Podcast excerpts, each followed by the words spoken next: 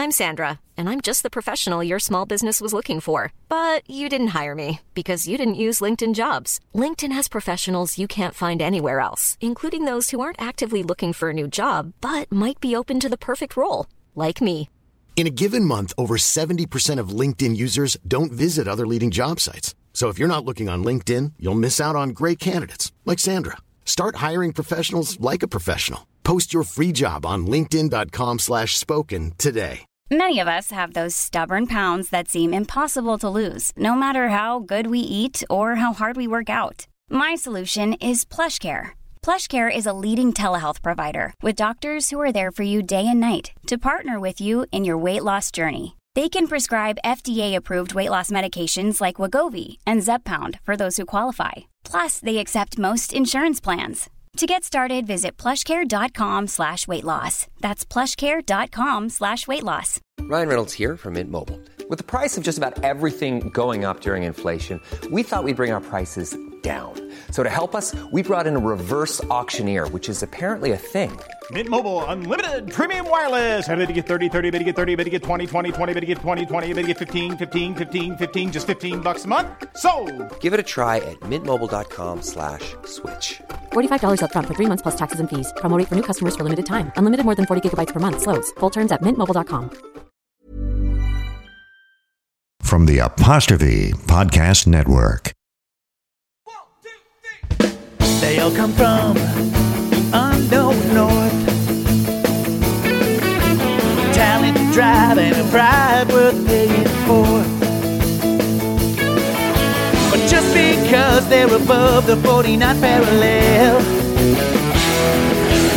it doesn't mean we shouldn't celebrate them just as well. So give it up to these because our self-promotion sucks. And if they all went away, we sure would miss them. The Canadian Star System. Hello and welcome to the Canadian Star System, a podcast where we speak with some of Canada's most talented people and try to figure out what makes them so good and what makes Canada so bad at celebrating our own. Each episode, our star will not only shine, but also shine the spotlight on another talent who they think is a star worthy of wishing the best of success. I'm your host, Steve Patterson, and if you don't know me, you're far from alone. I've been a stand up comedian since 1997, and I've hosted a show called The Debaters on CBC Radio 1, that's Canada's national radio station. Yes, we have one, since 2007. And still, when I walk around Canada, it's as if I've gone deep, deep, deep undercover. With me, as always, is my producer, who I have coerced into also appearing on air, Diana Francis, who recently won a Canadian Screen Award, which is like an Emmy and an Oscar rolled into one. At least that's what the shape of the trophy seems to be trying for. Hi, Diana. Hello, Steve. I, I know that this is audio, but my Canadian Screen Award is directly over my right shoulder at all times. I, I believe that's part of the contract. If you win it, it can't be more than three meters away from you at any time. Is that right? And yes, and always has to be in a basement office. now, I've I've actually had a chance to host the Canadian Screen Awards uh, industry nights a couple of times, so I have many photos of me with the awards. Mm-hmm. Even though I've never actually, it looks like I've won several, but I've never won uh, any. If you uh, are with the big statues, that's what I would like to take home is the ones that come that are on stage. The Right. the giant like twenty foot ones. Those are the ones that I really want to get my hands on. I mean, uh, if things keep going the way they are, they might be auctioned off soon. So uh, keep keep your eye out. Let's. You know what? Uh, our guest today is such a personification of what this show is about that I, I'd love to get right to him. If that's okay, Diana. Unless you have any anything else to add. No, we've talked about my biggest uh, achievement in my career so far, so let's move on. Perfect. Our guest today is the personification of a true Canadian star. First of all, he is from Newfoundland, where an astonishing amount of Canadian talent is born. He has graced Canadian airwaves for well over 20 years, including his phenomenal run of a weekly show that drew 1 million viewers per week and ran for 15 seasons. He is a member of the Order of Canada, and if he wanted to, could easily be the next Prime Minister. He's Mr. Rick Mercer. That's so kind. Hello, Rick. Uh, hello, Steve. Hello, Diana. Hello. Thank you so much for doing this, and uh, you know we're, we're hoping that uh, it, it, I'm hoping this goes out into the world as the Canadian star system, and people do take it as meeting all the personalities we want them to meet. But when I say the title to some people, they do they do get the inherent joke in the Canadian star system that we don't Yes. really have one. Well, what we have had are debates about whether or not we have a Canadian star system that's gone on for 25 years. Right. which uh, or more, which kind of tells you the the state we're in. I mean, Canada. If you, if you look at you know quote unquote stars in the traditional sense, especially in the last 15, 20 years, we've been knocking it out of the park internationally in uh, in comedy and in music, specifically with women. But in terms of a domestic star system, like people who just basically operate inside of Canada, it's a, it's a it's a hard old goal. There's no doubt about it. You know, and he said that with a Canadian accent just to really Yes. rub, rub it in your faces, listeners from elsewhere. Uh, you know, I want to start here. There's so many different things I, I want to talk to you about. But I remember this. You accepted. It's funny that we started talking about the Canadian Screen Awards because I was I happened to be hosting an industry night when you Mhm. won one of your several Canadian Screen Awards. Uh, notice, Diana, Rick doesn't feel the need to display them in his in the room that he's in. Anyway, There's uh, not. you Fair could. enough. I have a picture of my grandmother. That, see. Just, this is just saying. this is what makes you you. That's what I'm Yeah. saying. Look, my Now- grandmother's figure looks a lot like this Canadian Screen Award statue, so it's close. Oh yeah, spina bifida. Unfortunate. Anyway, uh, you said during the acceptance of your of your speech, and I'd never heard anyone say this before, that the show works because you are 100% unapologetically Canadian. That was in your acceptance, and I Yes. appreciated that so much because I find that so much of Canadian entertainment and productions are trying to not be Canadian, are trying to say, we don't want people to know this isn't Canada. You've absolutely 100% embraced that. And even the term 100% unapologetically seems un Canadian because you would think you would apologize to accept an award. But Yeah. uh, what, what can we do to what can we do to change that the Canadian pride in entertainment or is it changing now? I don't know. There's a lot to unpack there. The Mercer Report certainly was unapologetically Canadian. Part of the show was, I would say that, I mean, the, what made the show famous, I think, was uh, mostly my travels around the country talking to Canadians. And yes, that could include a prime minister or Jann Arden or a member of Rush, but 95% of the time it was someone who had never been on television before, would probably never be on television again, and they might work in a in a recycling plant in Calgary that's what people tuned in for. It was completely unapologetically Canadian. But then we also, it was like the rest of the world didn't exist. I mean, you know, a number of the the writers that I worked with over the years, and Yes. I remember Greg Eckler saying he couldn't he couldn't believe early on he he he had some idea, and I said, "Oh, that doesn't exist in our world. Like we're not talking about that." And it was the biggest story in the entertainment world. But it was like, no, no, on this show that doesn't exist. We Right. we're just going to talk about Canada. So if we, if, you know, if I, if I was, if Henry and Meghan's interview with Oprah was on, yes, everyone's talking about it, but not on my show. We're going to talk about something Canadian, and that's the universe we operated in. We wouldn't even license music that wasn't Canadian. We just no find something that's Canadian, and we'll make that work instead. which I love. And what happened with your show that I, to my knowledge, hasn't happened with any other is it was so embraced by Canadians. There was over, you had over a million viewers per week Yeah. for, for seasons and seasons. And I think Canadians responded to the Canadianness of it. It's no different than I think when you you look at a, a six o'clock newscast. The more local you are, the more people in that city will respond to that newscast. And I did that on a national scale. But there's a lot of metrics when it comes to comparing, you know, what makes a successful TV show. And there is no doubt about it. One of the big ones is foreign sales, which I had zero. like no one was going to buy this show. I mean, why would they? I, I mean, certainly people watched it online all over the world. The Germans loved it when I would go to Algonquin Park or I would be, I'd be out in the beautiful Canadian landscape. But, but the, the, you know, the rant that I would do, the stories from the desk were just so current and Canadian that it would preclude that. But if you're looking at creating a show that you can sell internationally, one of the things that people sometimes do, and I'm not knocking them because I explored this with a sitcom that I had made in Canada. And I had this show called Made in Canada, it was a sitcom set in the TV world. And I had a very powerful television executive sit down and talk to me about our foreign sales. And we were getting foreign sales, but they were basically saying, look, this is it. Don't show the money, never show a cop because it'll look like a Mountie and that will confuse them. Never do a court scene because they will the lawyers will be wearing robes and that will confuse the Americans. So sit and don't show a flag. So you're essentially creating a Canadian show, except you're going out of your way not to show anything that might say you're a Canadian, if that makes any sense. So there's a couple of different ways to do it. I'm not criticizing anyone. I mean, you know, everyone's got to go their own way.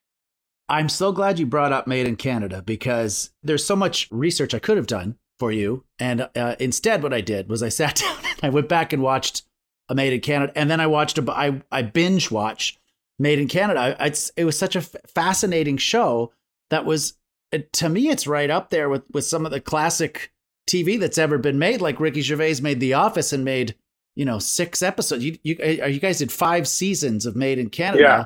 And we did 64 episodes. 64 episodes. And it was yeah. what I didn't know and this is in the description of what it's it's derived from. It said it was derived from Shakespeare's Richard III. Is that correct? Well, my character's name was Richard, and it, okay. and my character broke the fourth wall, directed, yes. you know, spoke to camera, inspired by uh, the British production of House of Cards, which was inspired by Richard III.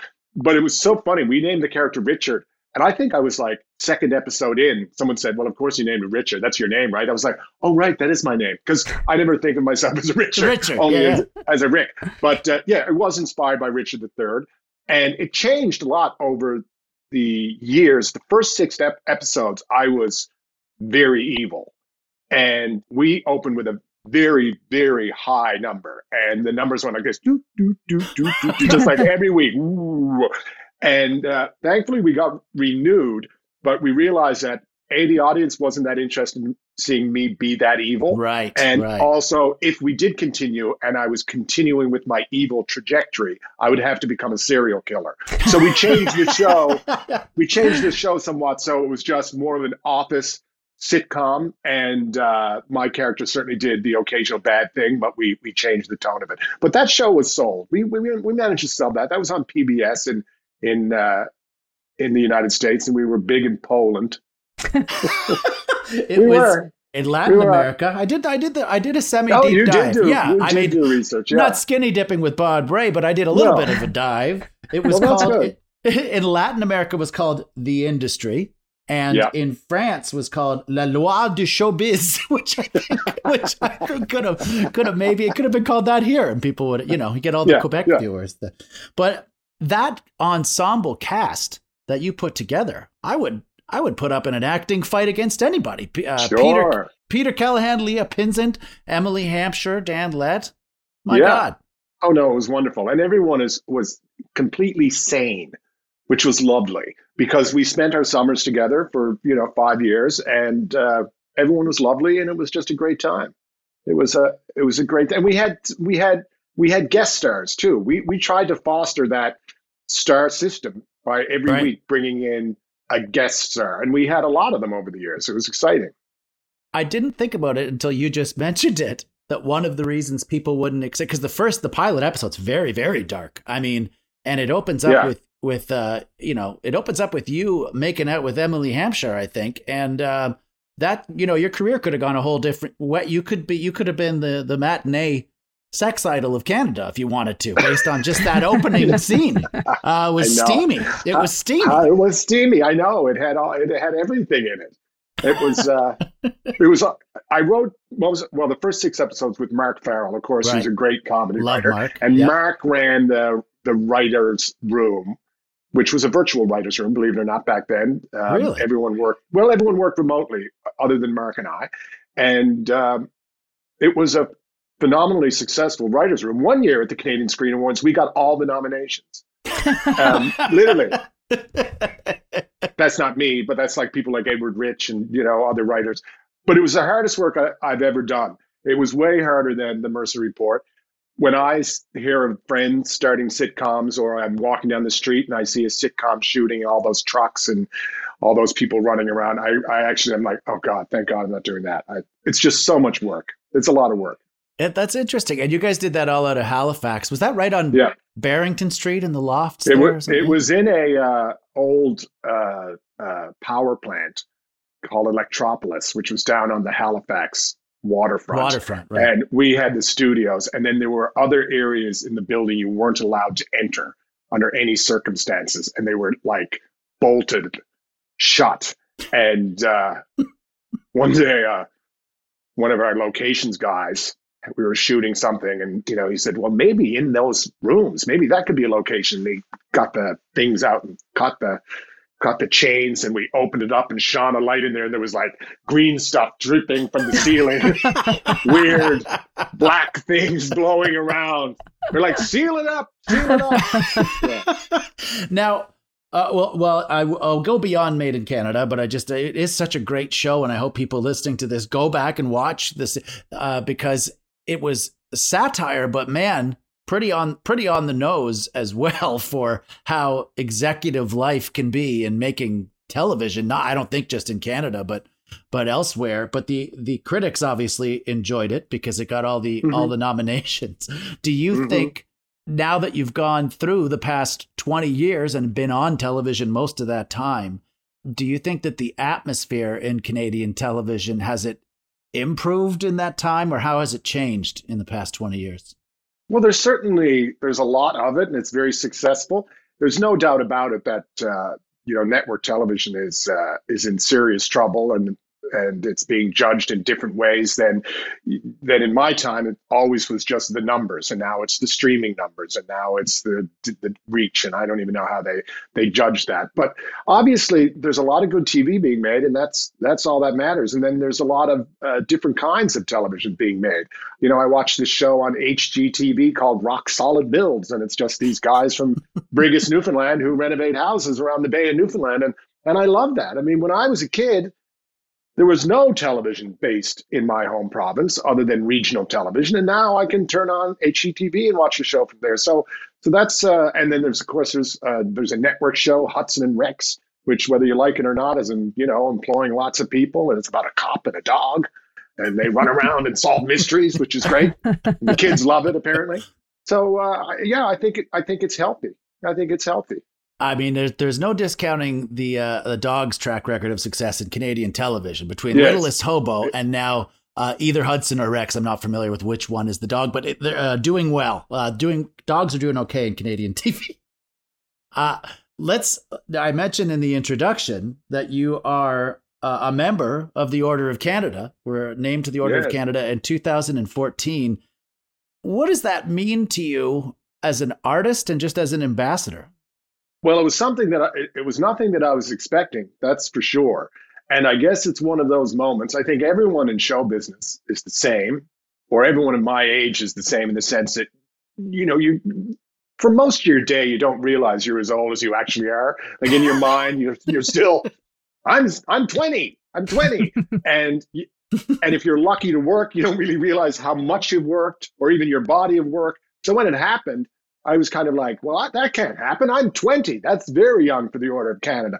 But of course, I was in my late 40s and I had been working for 25 years. It, it meant everything. Maybe this is a Canadian thing, awards, and certainly uh, something like this, which is not an award, but it's a recognition, uh, is sometimes a little hard to wrap your head around because all I ever wanted to do was work. And even though I've managed to work my entire career. I'm like everyone else. I'm just wondering where the next work is coming from. you know, you bump into Gordon Pinsent, and that's that's what Gordon will talk about.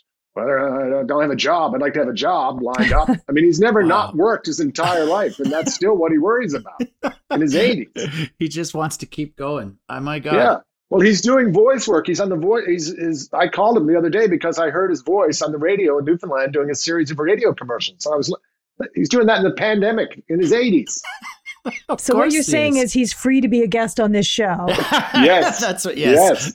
That's that's what happens when your producer is on there. She's just booking the next show. Yeah. you listen? Listen to Rick. We have an Order of Canada holder for God's sake. Pinsent, P I N. Okay, Diana.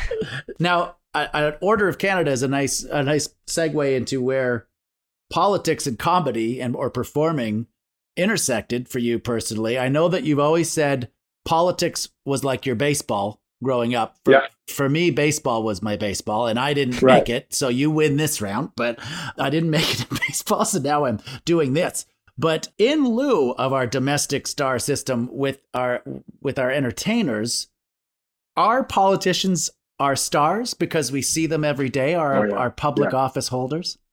Well, when 22 Minutes started, 22 Minutes actually never had politicians on the show for the first couple of years, Really? Believe it or not. I didn't realize that either, and I was there when we created the show. I, if you'd asked me, I would have said, "Oh, they were there from day one." But I'm I'm writing a book now, so I'm going back and researching how all this happened. And uh, we were we were a couple, I think, two years in, and uh, Preston Manning, who was the leader of the Reform Party, came Yep. to to Nova Scotia to you know round up uh, voters, and uh, it wasn't during an election writ, and it was just after the election. And I went up to him and I said, "Will you do this bit with us where I'm going to say, hey, now that the election's finally over, will you appear on this hour's 22 minutes?" And Preston did it, but he said, "Under no circumstances will I appear on this hour's 22 minutes." And the audience loved it. I was like, "Why do they love it?" It's like because that's our star system Yeah. Yeah. these people are our stars. And then the very first big star we landed was Marg Delahunty went into the prime minister's office and lambasted him. And of course, he was a massive star. But then we quickly realized that, you know, having cabinet ministers on was like having guest stars. And in Canada, it's very much the case that you know there's periods of time where if you're in a if you're a cabinet minister, if you're a premier, you're much better known than you know people in the show business industry. Yeah, short answer is yes, there are stars. it was very frustrating. Very frustrating when Stephen Harper was in uh, government because he obviously recognized this and he didn't like it, and so uh, he was prime minister for four years, and nobody could pick a single cabinet minister out of a lineup. Okay, maybe John Baird, maybe Right. Jim Flaherty, but other than that, no one. I mean, they got the job, and then they were told, "Now go hide." Don't And talk never- to anybody. Don't talk to anyone. Don't be seen on television. For God's sakes, don't do 22 minutes or anything like that. And uh, so they disappeared for a while, but now it seems to be okay. Now, who of all the politicians that you have gotten to speak to over the years and continue to get to speak to, because I assume as an Order of Canada member, you guys all meet once once a week, and there's some sort now of now we, uh, unfortunately, now we have to do it by Zoom. yeah, it's a. Zoom call. Yeah, it's a Zoom call. I kind of I kind of stopped talking to politicians. Occasionally, I did on the Mercer Report, but uh, uh, I, I, I kind of lost interest in that. You know, they were all good because most of them you're not going to have any level of success in the world of politics unless you're good at retail politics. And if you're and that's like you know the the glad handing and the shaking hands and the talking to the guy next to you on the plane. And you have to be personable. I mean for most people they've got to knock on a door and charm someone cold on the sidewalk. There's similar type of skills that you need to go on tv and be entertaining for a couple of minutes. So most of them were good even the pure evil ones. You know they can if they, they can charm people. So but I, you know, my list Chrétien was like the best, had the best comic timing. He, Oh, he would be like, he would be like, you know, you were doing a sketch with Dan Aykroyd or something. It was just Really? bizarre. Yeah, not that I've done a sketch with Dan Aykroyd, but yeah, he was just he was just phenomenal. And it, people like Preston Manning were good because they they could be self-deprecating. And I think everyone knows you have you should be self-deprecating when you're in politics, but very few of them can actually do it because they do have big egos and they they don't like being self-deprecating. But Preston could. Now, I, I actually watched a segment that you did right after Jack Layton's passing, with which which put together a segment Mm-hmm. with Jack, and you you actually ate thousand year old eggs. I think he called them at, at his house. Yeah. Can- Cantonese cooking or something. Yeah. he, he seemed to me to be just one of the most genuinely personable pol- political figures that Yeah. we that we've had. Just to sit down with and have an actual conversation. Sure. Oh, absolutely. And, and Jack might have gone all the way. I mean, if cancer didn't take yeah. him out, Jack might have gone all the way. And I was uh, I was fortunate enough to spend time on that tour, that that election, and I went on all the tour buses. But spending the time with Jack Layton on his tour bus, and that's when he had the cane. Yes. And you could sense that this was going to be huge for the NDP. And the idea that they would form an opposition was so far fetched. and of course, anytime anyone in the NDP ever sat down and talked about a pathway to power, either in opposition or in government, it never went through Quebec. I mean, that's just never no. ever suggested. And then you could sense that it was happening. You could sense it was happening in Quebec. And you could sense that Jack was could pull this thing off. And I had a sense, and other people had a sense that he wasn't that well. That yes, he was recuperating, and that's why he was carrying the cane. But you know, sometimes you just have an inkling that this this isn't going to end well, and of course, it didn't. And that's a real crying shame because he might have gone all the way based purely on his popularity, not on the platform. The NDP weren't supposed to become the leaders of the opposition. I mean, Quebec went with Bon Jacques. They liked Jack. Yeah. And uh, yeah, he was good. And of course, you know, he had me in his house and and he was also very self-deprecating. He gave me a tour of his like greenhouse. He was very proud of the fact that it was, you know, That's he was like sending power back up to the grid in downtown Toronto and stuff. And, and then he and then he like wanted to show me the balcony. And so we're cutting through his bedroom. And I'm like, oh my God, like who, what politician t- let the cameras come into the bedroom? I wouldn't let a camera in my house, in my living room, let alone the bedroom. and then, and then he's like pointing all the things out. And I, my hand reached out and touched his bed and went like sploosh, sploosh. I was like, oh my it's God, a water it's a water bed. bed. And Jack's like, of course it's a water bed. And I'm like, nobody has a water bed. and if you're in if you're in politics, that's a dark secret. You don't let people know that you've got a water bed that's solar powered. Okay. he, had he had nothing to hide, and I was living in Montreal yeah. during that time, and all they could talk about was that he rode his bike everywhere. That that's and that oh, was yeah. enough. That was enough for some of them. There's like he rides yeah. his bike. He seems like a good guy. And I was I was also I remember I was talking to them in the kitchen, and right behind them, out of the blue a young Chinese man in a towel walked by. and I was like, who did did I just was that a young Chinese man in a towel just walk by? Jack's like, oh, that's the students in the basement. And it, I'm like, you have students in your basement? And it was because Jack and Olivia, very early on, uh, you know, through the jigs and the reel, uh, like they ended up allowing some students to stay in their basement and they just never stopped despite jack's success. So there was always apparently students in the house. That was just part of the the the house. And you know and olivia's mother was in the house. So there was like a you know a, a very you know elderly senior citizen and these young kids in the house that didn't speak english going to u of t. And it was a it was a bit of a madhouse. And then jack and olivia with the with the the waterbed. That's this could be a show right here. Jack's a show. Jack's yeah. house. Uh, you know, yeah. I'm gonna. I have to talk about a side project. Then we're gonna uh, we're going to bring on your your featured guest that you're bringing on uh, today. You, one of your biggest biggest projects, I guess you call it, born from 22 minutes, I think, but took on a life of its own, was talking to Americans. Yeah. Where you just went down to America. And I didn't even realize till I started watching it again. It wasn't just general Americans you were speaking with. You were speaking with Harvard professors sometimes and uh, and academics and intellectuals and just sure. mis- misstating Canadian facts like we welcome on your national igloo and they were full-hearted believing you. What was that oh, like? Yeah. What was that like for you? Well, it was it was a fluke. It was a mistake. I mean, very quickly, I'll tell you. You know, I was shooting in Washington. I never did interviews on the street, and a guy came along, and he was very well dressed, and he looked down at the the case that the, C, the our camera gear was in, had the CBC logo on it that said Canadian Broadcasting Corporation, and he went. Canadian Broadcasting Corporation? like it was a question. I said, yeah. And he went, aha, Canada. Like, yeah. and then I just thought, do you, I, do you want to talk about Canada on camera? And we interviewed him and, and it worked and it just took off. And I tell you, it was, it was the most fun I ever had. And, you know, I, I mentioned how hard Made in Canada was. Talking to Americans was the easiest work I ever did. and, and myself and two other guys, Jeff Dion and Pete Sutherland, great friends. Pete was on camera, Jeff was the producer. We would go to a city, any city at all that we wanted to go to. And the powers that be, the producers, were under the impression that it took a good day and a half to get a segment of talking to Americans. But it really took us about two and a half hours. So we go to Chicago, we get up in the morning, we, we shoot this two and a half hours, then we go to a ball game, then we go out to eat. And then we wake up the next morning, explore the town. Then we go to the airport and come back and say, oh, God, we barely got it made. We didn't have oh time to turn around. And I did that for years. It was like the best job ever. I got to see all of America and, you know, it was great fun. Well, that's that's it's even better now in my mind knowing that you were able to do that and get in other time down Oh, there. sure. It's not that hard.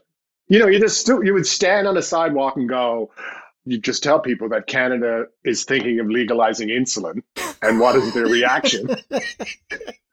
In 20 minutes, you'd have a you'd have a pretty sizable chunk, you know. And I'd say, "Oh, we just finished our railway," and they're like, "Really? You're just finishing it now?" And I said, "Well, unfortunately, we hired Irish people." And they're like, "Oh yeah, that makes a lot of sense," you know. I don't even know what that means. Like, what does that even mean? We hired Irish people. Oh, okay. I, I just loved the tags at the end of some of them, and you would say, "But and you're a teacher here? Yes, you're at Harvard, and you've just congratulations on your what, whatever it was." And now, a word from our sponsors. Hey, Steve. Have you noticed that we're like 30 minutes into the show and our listeners have yet to hear a commercial?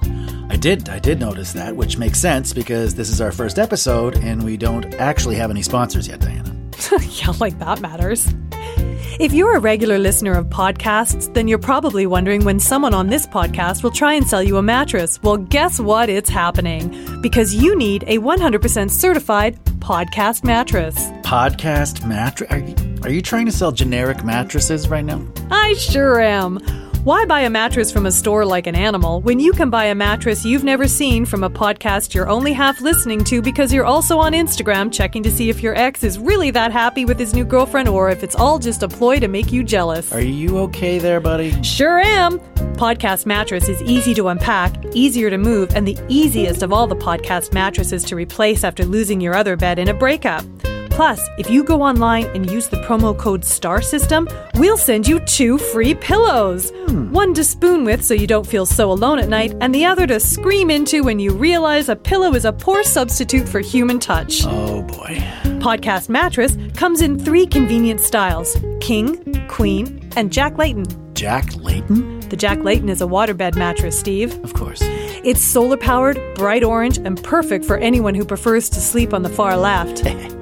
Plus, a waterbed mattress is the best way to tell foreign exchange students in your basement, your elderly mother in law, or your jerk of an ex that you're doing just fine and you're totally ready to get your sexy on. Okay, well, thanks for that, Diana. Can we get back to the show now, please? Yeah, sure. I've got nothing better to do than produce your show. Oh, sorry. We can take a break if you want. No, seriously, I don't. Not until my new Jack Layton waterbed mattress arrives. Then, Mama, she gonna need some a long time. Okay.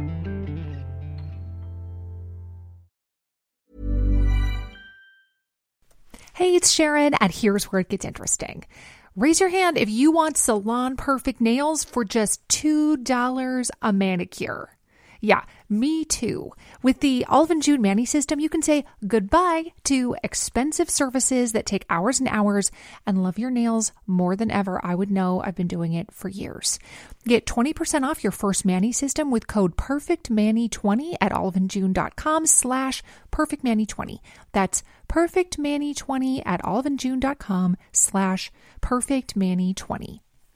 Here's a cool fact a crocodile can't stick out its tongue. Another cool fact you can get short term health insurance for a month or just under a year in some states.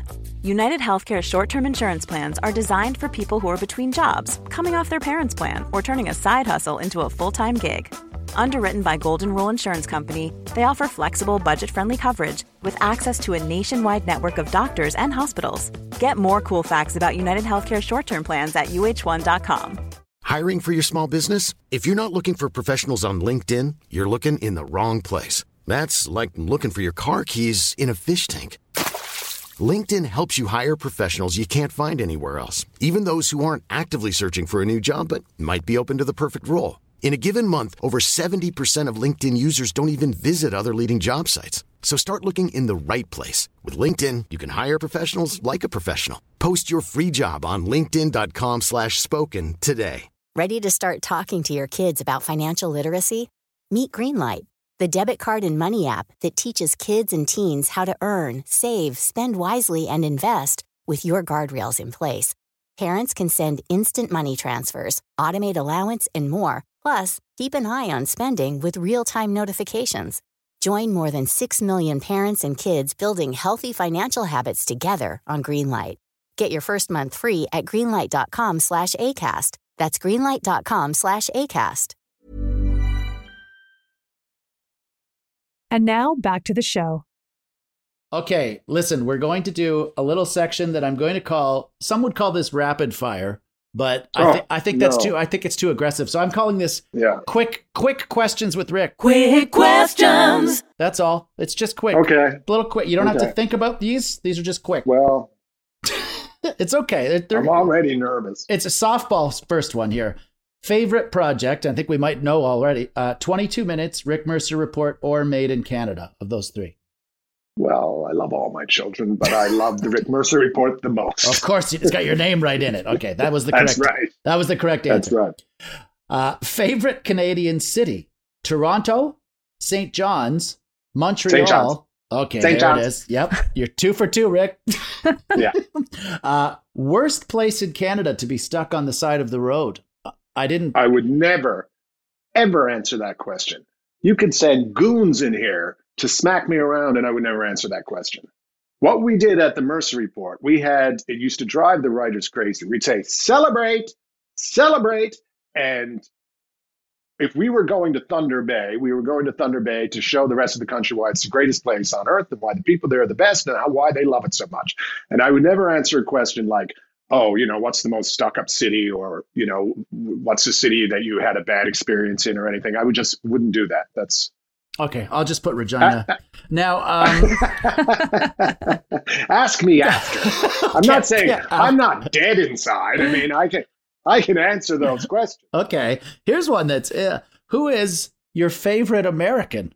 Do you have one favorite American you can name? Favorite American to talk to, let's say, so they don't think it's just based on anything. I'm trying to think. Do I have a favorite American? You know, uh, obviously there's th- hundreds of Americans that I admire. Um, I'd like to sit down and have a dinner with Barack Obama. Yeah. That would be pretty good. I met him briefly because I went to one of those speeches, and the ticket I had meant that you could line up and get your picture taken with him for a minute or 30 seconds. And the person who interviewed, it, it, she said, and this is Rick Mercer. He hosts a show that's like the Daily Show in Canada. And Barack Obama said, hello, and stuck his hand out to get the picture. And I said, yeah, I, I'm a pretty big deal. as a joke, purely as a joke. And he looked at me, and I could see him thinking, what kind of person would introduce themselves by saying, I'm a pretty big deal? Like, I just thought it was, you're the former president. I'm obviously have a little show in Canada. Anyway, that's my Barack Obama moment. I love it. We're gonna make that happen. Diana, can you say uh, dinner with Rick and Barack? Book that Sure. somewhere, please. Okay. Chicago. Yeah, Chicago would be good. Rick, thank you so much. You're not going anywhere. I'm just going to segue No. now to your bringing on your featured guest. Would you do the honors of telling us who we're speaking to next? Well, you asked me if I would could shine a light on someone that I thought more people should know about, and I said Sophie Buddle. Although I was almost reluctant because, of course, Sophie is a bona fide comedy star in her own right. She is. She is. A, she, you know, has a Juno Award for Best Comedy Album, which neither you nor I have. Nope. and she's a great stand-up. And how I got to know Sophie, I was a little bit familiar with her, but I went on a tour of Canada, Just laughs comedy tour with myself and Ivan Decker and Debra DiGiovanni and Ali Hassan, and we went from St. John's all the way to uh, Victoria. And at the beginning of the tour, opening my hometown, St. John's, Debra DiGiovanni couldn't make it, and so Sophie was brought on for a couple of tour dates, and so she was walking on to a show that was billed as like Rick Mercer's comedy Yep. night in Canada in my hometown. Like a lot of the people in that room were there. They were my audience and she killed. She just absolutely killed, and and so much so within a couple of uh, shows, it was decided that she would join us right across the country, which she did, and it was so much fun to see her walk out on stage every night. And because, for the most part, the people in the crowd were my audience. They mightn't have been that familiar with her. And then when she left, she was a queen. They loved her. And I know that every single one of them will pay to go back and see her on her own. And that's why I'm picking Sophie because she's and she's just a wonderful person to spend time with. The one thing that we have in common, and we have very little, of course, because I'm old enough to be her father, is that she started in the business when she was very, very young. Yes. And it is evident she is one of those people who there was never any other option to do anything else other than comedy. And the people who make it and the people who I admire the most are the people that have that drive or that it could be an illness. I don't know. But uh, who, people who, so anyway, that's why I chose Sophie Buddle. Well, thank you so much. Hi, Sophie. Hi, I, I was just waiting to hear how long Rick was going to go on and on about me. Yeah, that was the sure greatest. I said, Rick, could you give us a brief introduction? And that was a Newfoundland brief introduction. We said Sorry. brief, brief, Rick. but actually, from listening, I think that we have a lot in common because I also was was very into politics in high school, and what you guys were talking about earlier. The first politician I got into, even in Canada, was Jack Layton. But Oh, I was already I was working on Parliament when he kind of appeared in high school. But I was working for a conservative MP, and Really? I just I I was just trying to get I was just trying to get in the door. Um, but we I just I do remember it's so funny talking about how they how Canadian politicians are stars because I remember being a high school student working on Parliament Hill and these like very whatever looking dudes would walk around the halls like thinking that they're hot shit and I was like, "Oh my gosh, this guy, that guy needs to relax." And they're like, "That's the finance minister." And I was like, "Whatever." He's a very big He's a very deal. big deal. Those are new shoes. It's budget day.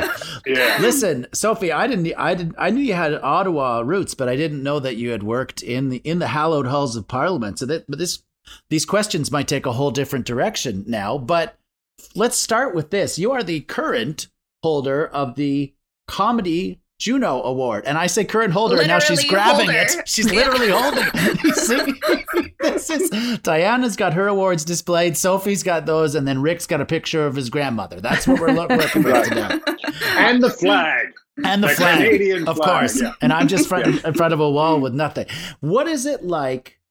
Not not only to be the current holder of a Juno Award for comedy, which was recently reinstated by the awards, but you are the first female winner ever of the Juno Comedy Award. Yeah, that's right. I mean, it feels good. I s- just, I still have no money, which is like, I really thought that it was like some money would follow. But what people don't tell you about awards is that you just, you still have to pay rent. it's tricky. It's tricky stuff. This would be impressive enough to win the Juno Award and be the first female to win the Juno Award to have in your household.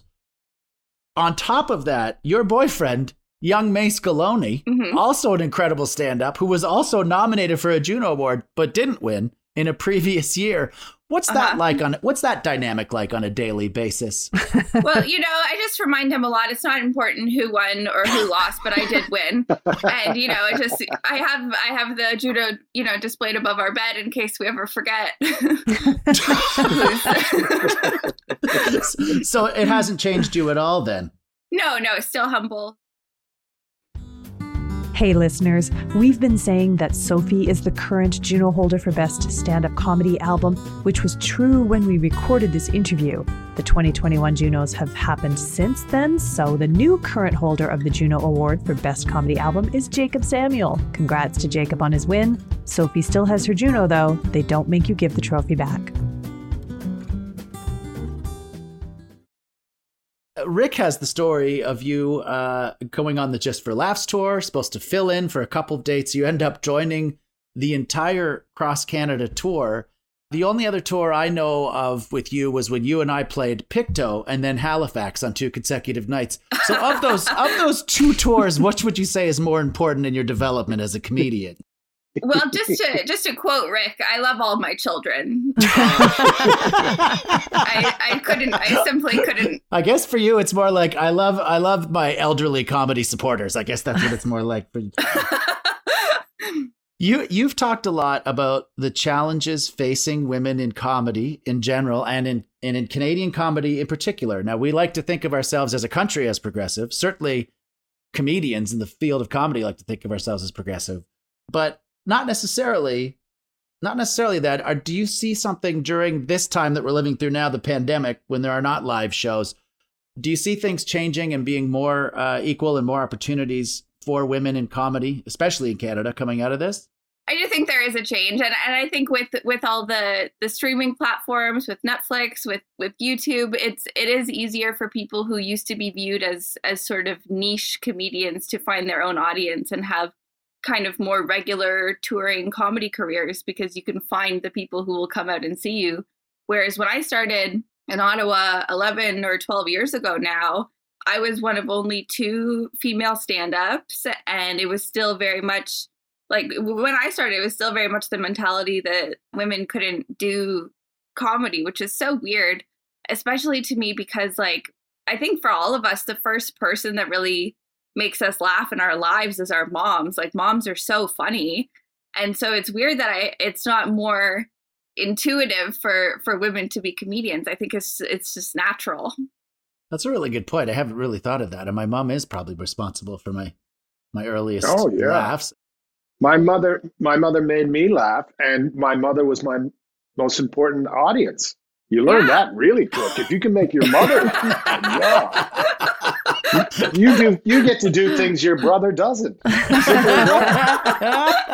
That's why. Why aren't this might be a huge insight for comedians is embracing the mother fan I think that's a great point. So, Rick was pointing out you started young. You started at the age of 15. Is that true? You did your first stand up set at age 15? Yep. Uh, my mom and that's I used to, to go to Absolute Comedy in Ottawa when I was 14. Every week we would go and we would watch uh, mostly the amateur night just as, as a, like a little mother daughter date. And then after a year or so of watching live live comedy, it was pretty clear that anybody could do it. I watched a lot of people bomb going to amateur nights. So, you know, I was like, I could bomb. It's, it didn't really seem intimidating. It's like it, people now are like, how would you begin? And I was like, well, I was the best one on the show pretty quickly. Like it's a amateur nights are a low bar. so yeah, I just started and never really looked back because I, as Rick said, I had no other options because I was a very poor student and um, loved marijuana.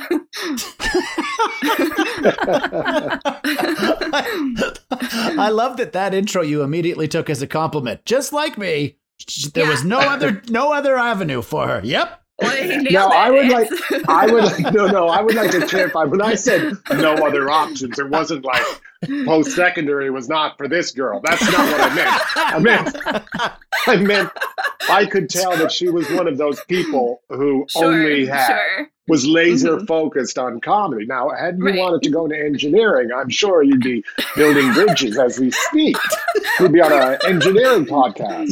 Right, right. Welcome back to Backtrack with Rick Mercer. I'm your co-host, Steve Penn. Uh, the, a nice overlap, other than the uh, Just for Laughs tour that you guys get together, is uh, Sophie. You're currently a writer on This Hour Has 22 Minutes. Yes, you're mm-hmm. still doing yes. that, right? This season. Yeah, and I had to. um Did you know that Rick used to be involved with that show? Did you know Rick used to have a no, pretty big role was, on that show? He was like a cameraman or something. That's right. Yeah, yeah. I no, I actually I had to get I had to ask for for time off because it, our big tour happened during the 22 minute season, and I was pretty uh-huh. nervous because it was it was really last minute. I was filling in for Deborah and you know was, the season had just started basically and it's like a pretty good gig so i didn't want to mess anything up so the day i had to go ask for for some time off i wore my tightest shirt just like rick taught me you know? And I, I ended up being allowed to do it and it's it's i'm very thankful for it. But i do i love i love politics and and i love canadian politics and it's it is a pretty cool opportunity and i have been doing it for a couple seasons now and i feel a lot more more comfortable writing hyper topical very week by week stuff and over the past year i've been trying to kind of teach myself how to write more narrative stuff. And so it was quite a relief to hear rick saying that how much harder it is to to make sitcoms and stuff because i have been struggling. It is so hard. There's all these story circles and diamonds and you have to have the inciting incident and then this a little bit of c storyline. And it's like it's just this big math equation and i just want to go back to writing tim horton sketches now it's so hard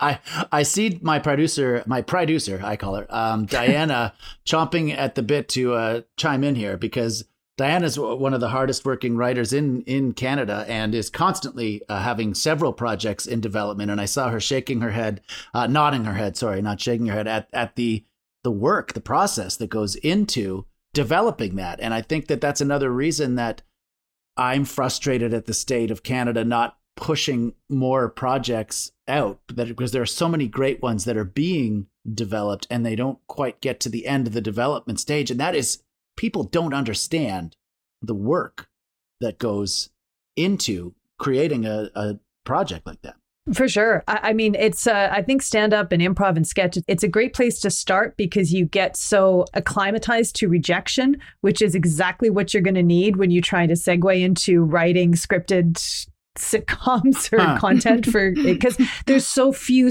there's so few um, networks to go to and each network has so few spots and there are so many of us trying to write these shows.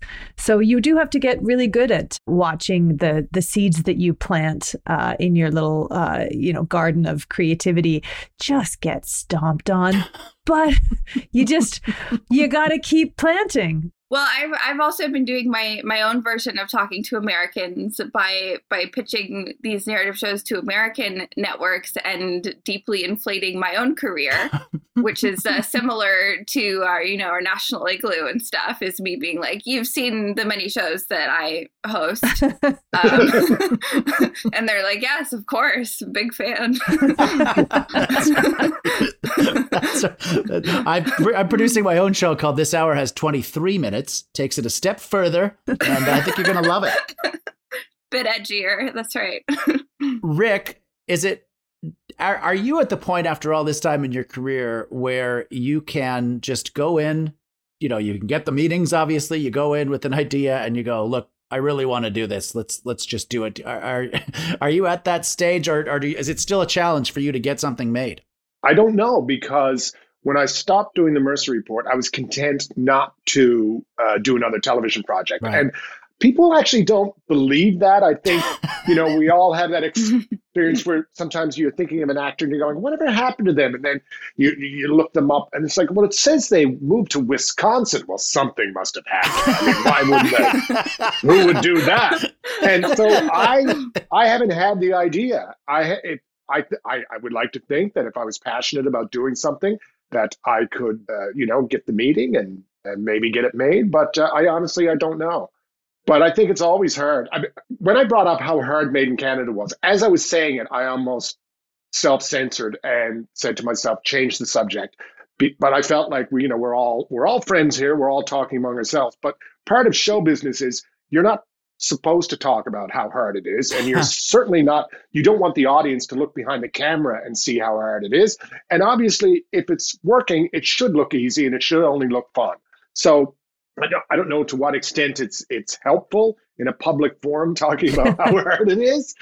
I think it's helpful. I think it's helpful because one thing as creators whether it be you know writers or, or actors or or comedians or whatever is that sometimes the the creating process can be so uncomfortable and you think that the whatever product you end up with while you're feeling so uncomfortable has to be bad and that's not necessarily true like you can put in a lot of discomfort and hard work and have something that comes out and looks effortless like i don't think i think that that is a good message that isn't coming across that often. It's like you don't have to feel great the whole time you're making something for it to feel great to consume it. That's a good point. I also think that for the, I think it's good for viewers to sometimes, you know, maybe maybe take a second and realize how hard it is to make things. I remember going to see one of the Mission Impossible movies in the theater when you could still do that, and it was the one where Tom Cruise was literally hanging off the side of a 747 up to 10,000 feet for our amusement. And my boyfriend said to me after the movie, "What'd you think of it?" And I was like, yeah, it's okay. You want to get some wings? Like that was my reaction. He hung off the side of a 747, and I'm like, yeah, it's pretty good. Yeah. I'm a little uh, yeah. thirsty. Want to get a beer? that's right. That's right. We're gonna uh, we're gonna kind of start to wrap things up because I know that we have a, a limited time today, and uh, and Sophie Sophie it's, it's she's probably on her first coffee because she's on BC time. I'm I'm cognizant of that or whatever. There, nope, sorry, she's on her second. Thank you.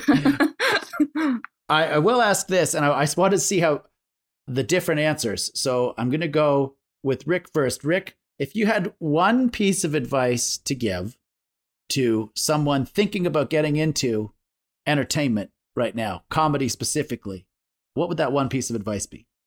I'm going to give two. Okay. Uh, the first one is if you can imagine yourself doing anything else, do that. And then just do that. And then play around on amateur night or something. But if you insist on doing it, you have to create. You have to just start creating from day one. So you have to go to amateur night. You have to shoot videos. You have to write columns. You have to create, create, create, create content. That's the only way you have any chance of getting any good. And if you can get through that experience of writing those first comic essays and giving them to people and watching them read it, and you can tell they're thinking, God, this is not funny at all, then uh, then maybe you might make it create. That's my that's my short answer. A great answer, Sophie. What do you what do you say to that? Do you have any updates to that? Yeah, I mean, what I do, what I would say is just like, just at every opportunity you get implied that you're dating Rick Mercer secretly right. because people just really, people just really love that. They get a good kick out of it. um, even in, we just did this TV thing and Rick was hosting and I came out and I was like, yeah, Rick and I made out a bit backstage. and I'm wondering how much editing power he has over it because I'm hoping that it gets in. But yeah, no, his advice was right. Like just if you just got to do it, then that's that's the same. I think it's the same thing for anything. It's the same with with working out or whatever your passion is. You just have to do it and keep doing it. Oh, one one really good quote that I heard was for writers is the worst thing that you write is better than the best thing that you don't write. And that's just about doing it. So it's you know perfectionism in in any creative field is is what causes blocks so you just gotta you just gotta keep doing stuff and that's the only way to get better and it's the only way to find out what your style is and I want to talk to Rick more about um, Jack Layton's waterbed later. I, I really don't have any. I right. couldn't believe that. That is the craziest shit I've ever heard. well, you two can do that on your own time. That's a whole different podcast, Jack's house. But I, I do want to say thank you very much to both of you for taking the time with us on the Canadian Star System today. I really appreciate it. Yeah, this was That was great. Thank you. The Canadian Star System is produced by Diana Francis and Steve Patterson in association with the Apostrophe Podcast Network. If you'd like more information on today's guests, please visit our website at canadianstarsystem.ca, where you can find links to their work and their socials. Speaking of socials, you can follow at Canadian Star Pod and at Apostrophe Pod on Facebook, Instagram, and Twitter. And be sure to subscribe wherever you get your podcasts. Our editor and sound technician is Donovan Deschner of Fracture Ephemera Productions. Music by Mark Camilleri of Imagine Sound Studios. Special thanks to Terry O'Reilly, Debbie O'Reilly, Callie O'Reilly, and Nancy Patterson, who is an honorary O'Reilly.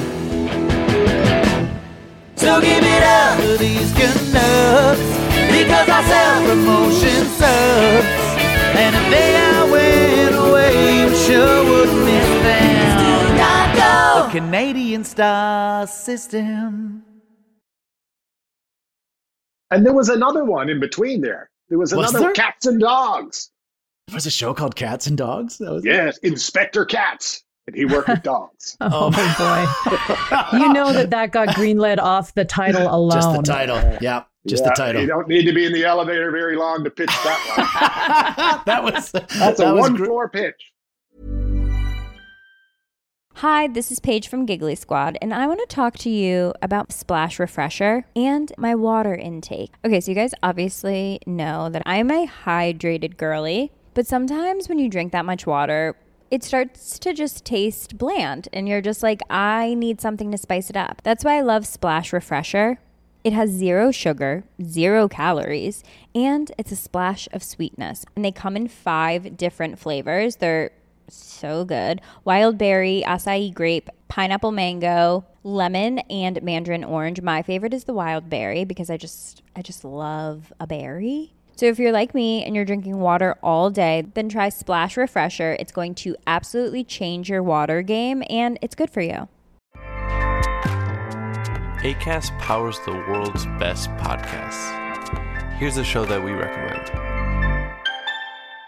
The Real Housewives is a guilty pleasure for most, but if you're looking to not feel guilty about that pleasure, tune in to Everything Iconic with me, Danny Pellegrino, where I break down all the messy moments and behind the scenes antics of Bravo's popular franchise. And on Everything Iconic, I also interview celebrity guests like Kelly Ripa, Keke Palmer, Drew Barrymore, Cameron Diaz, and more about their guilty pleasures, their past work, and so much more. So if you're pop culture obsessed and find yourself watching way too much reality TV like me, tune in to Everything Iconic with Danny Pellegrino wherever you listen to podcasts. ACAST helps creators launch, grow, and monetize their podcasts everywhere. ACAST.com.